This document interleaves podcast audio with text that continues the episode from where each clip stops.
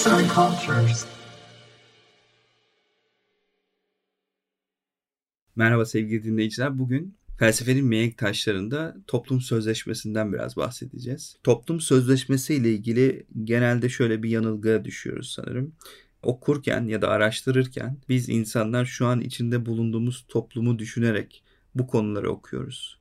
Yani şu anki yaşadığımız toplumla o zamanki toplumun arasındaki farkları bulmaya çalışıyoruz ama bence okurken veya beni dinlerken şu an e, farkları değil aynı olan şeyleri bulmaya çalışmak gerekiyor. Ortak noktaları bulmaya çalışmak gerekiyor.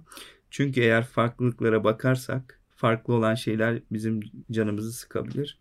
Ve şu an okuyacağım ya da seslendireceğim podcast'te de içinde bulunduğumuz demokrasiyle ilgili herhangi bir şey yok. O yüzden bence buradaki üç filozofun toplum sözleşmesini çok iyi dinlemenizi rica ediyorum. Keyifli dinlemeler. Toplum sözleşmesi nedir? İlk önce onu bir açıklayalım. Antik Yunan'da devlet doğal bir olgu olarak kabul edildiğinden devlet kavramının kökeni üzerinde pek durulmamıştır.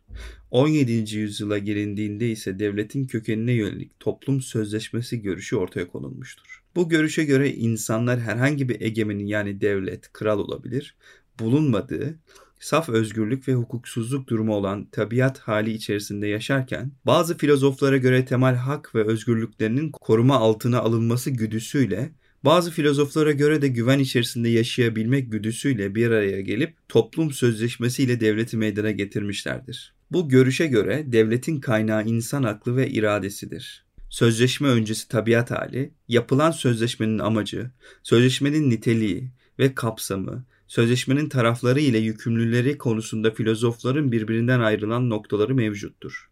Bu sebepten tabiat hali ve toplum sözleşmesi kavramları bu görüşün savunucusu olan üç filozofun düşünceleri etrafında açıklanacaktır. Thomas Hobbes 1588 doğumlu İngiliz düşünürün hayatında korku kavramı çok büyük bir etkiye sahiptir.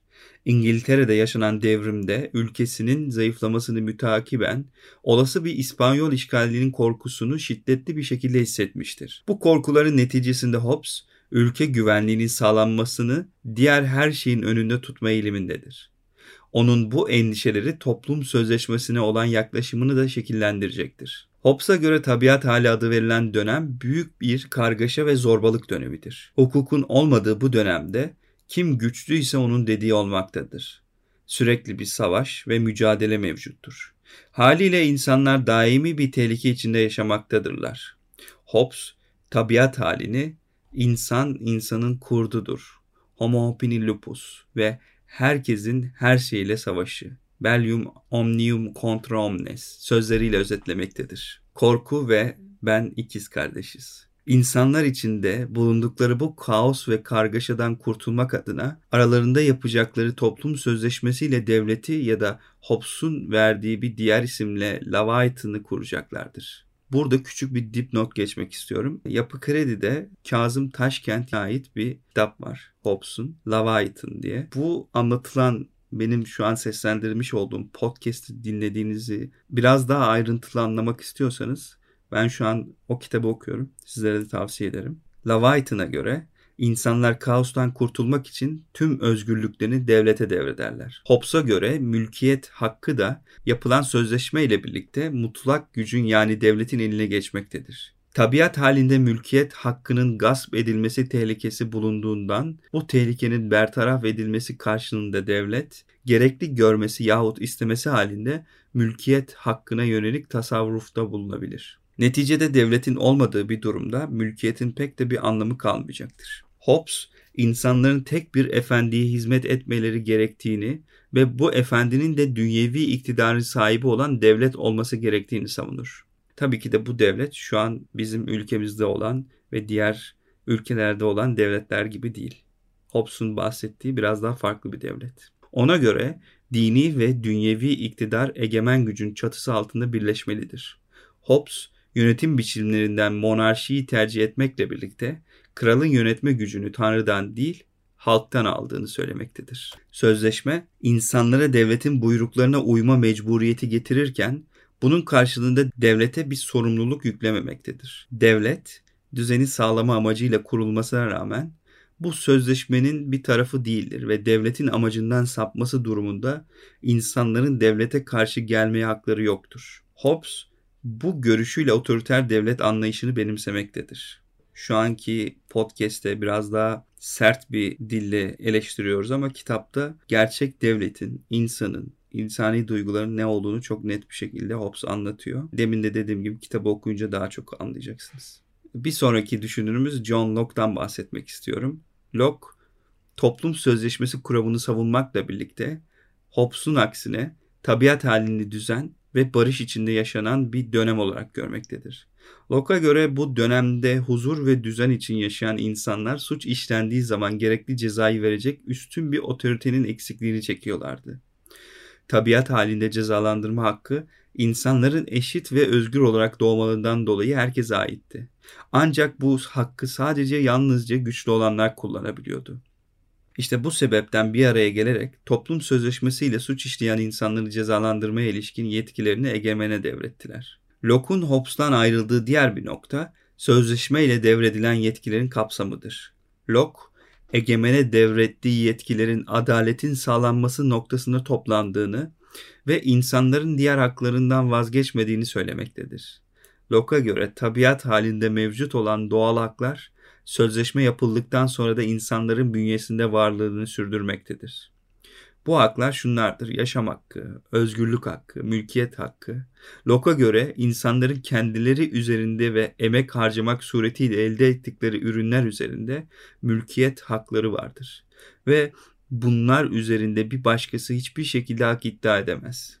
Yani burada da günümüze uyarlarsak eğer bir eviniz varsa ve siz o evi çalışarak herhangi bir şekilde satın aldıysanız o ev kentsel dönüşümle birlikte bir imara açıldığında zorunlu olarak herhangi bir müteahhit devlet görevlileri size bu evin üzerine 200 bin, 300 bin, 400 bin neyse koyarak tekrar yapmanız gerektiğinin zorunluluğunu olmadığını söylüyor burada Locke. Eğer bir şey aldıysanız, çabaladıysanız bütün hakkı size aittir diyor. Cezalandırma haricindeki haklarını korumaya devam eden insanlar devletin müdahalesiyle yalnızca suç işledikleri zaman karşılaşacaklardır. Onun haricinde devletin insanlara ve onların muhafaza ettikleri haklara müdahalesi söz konusu olamaz. Ek olarak yapılan sözleşme tarafları yalnızca birini değil, ikisini de bağlamaktadır. Eğer egemen güç olan devlet sözleşmeye aykırı davranırsa, insanların devlete karşı gelme hakları saklıdır. John Locke bu anlayışıyla liberal, özgürlükçü bir devleti desteklemektedir. Ona göre ideal yönetim sistemi de parlamenter monarşidir. Şimdi de Jean-Jacques Rousseau'dan biraz bahsetmek istiyorum. Rousseau tabiat halindeki duruma ilişkin bir nevi Hobbes ve Locke'un görüşlerinin bileşkesini benimsemektedir. Ona göre tabiat halinde ne tam bir kargaşa ve kaos ne tam bir huzur ve düzen bulunmaktadır. Jean-Jacques Rousseau'ya göre o dönemde insanlar doğayla iç içe bir ahenkle mutlu bir yaşam sürdürürken tarımın ve mülkiyetin ortaya çıkmasıyla bu mutlu yaşam sona ermiştir. Yaşanan gelişmeler neticesinde insanlar tek başına yaşamayı bırakıp iş bölümüne dayalı kolektif güce ihtiyaç duyan bir topluluğa doğru değişim geçirmek zorunda kalmıştır. Toplum sözleşmesi de böylesine bir ortamda toplumsal bir uzlaşı sonucunda gerçekleşmiştir. Toplum sözleşmesi ile her insan tüm haklarından toplum lehine feragat ederek gelen iradenin hakimiyetini kabul etmiştir. Rousseau'nun düşüncesi insanların birey olarak haklarından feragat ederek genel idarenin bir parçası haline gelmesini ve genel idarenin de kendi yararına işler yürüteceğinden yine kendisini oluşturan her bir bireyin yararına hareket etmiş olacağıdır. Rousseau'nun görüşünde insanlar aynı anda hem birey olarak yönetilen hem de genel iradenin bir parçası olarak yöneten statüsündedir. Rousseau genel irade karar alırken azınlıkta olan görüşlerin sahiplerinin bir hak ihlaline uğramadığını, aksine onların genel iradeye uyarken özgürleştiklerini söylemektedir. Ona göre tartışılan şey fikirlerin kabul veya reddi değil, genel iradeye uygunluğudur. Bir insan azınlıktaysa genel iradenin ne olduğu konusunda bir yanılgıya düşmüştür. Böylelikle insanlar tabiat halindeki benzer bir durum inşa etmiş olurlar. Genel iradenin çatısı altında birleşerek özgürce yaşayan, hayat koşulları yasalarla düzenlenmiş bir insan topluluğu kimliğine kavuşurlar. Podcast'imizde üç filozofun da savunduğu toplum sözleşmesi görüşü nihayetinde bir varsayımdan ibarettir. Bu sözleşmenin gerçek olduğuna ya da öncesinde yaşandığı iddia edilen tabiat halinin gerçek olduğuna dair herhangi bir delil mevcut değildir. Filozoflar bu iki varsayım üzerinden toplum ile devletin oluşumunu ve mahiyetini kendi fikirleri etrafında açıklamaya çalışmışlardır. Yazan Mustafa Altınkaya, seslendiren Rıdvan Tüzemen.